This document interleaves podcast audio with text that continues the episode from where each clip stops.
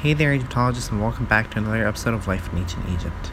So, to recap last episode, Cleopatra was a powerful queen and was an ally to Julius Caesar. But when he was, he was assassinated, she was thrown into turmoil. So, Cleopatra was summoned by Mark Antony in Tarsus, or modern, uh, modern southern Turkey. Antony, who equated himself with the god Dionysus, which was the god of wine, was instantly won over. Much like the meeting between Cleopatra and Caesar, both saw, sides saw something in, in each other which they needed. For Cleopatra, it was another opportunity uh, to achieve power both in Egypt and Rome. For Antony, the support of Rome's largest and wealthiest client states in his campaign against the might of Parthias was highly desirable. Antony and Cleopatra soon became allies and lovers, and he returned with her to Alexandria in 40 BCE.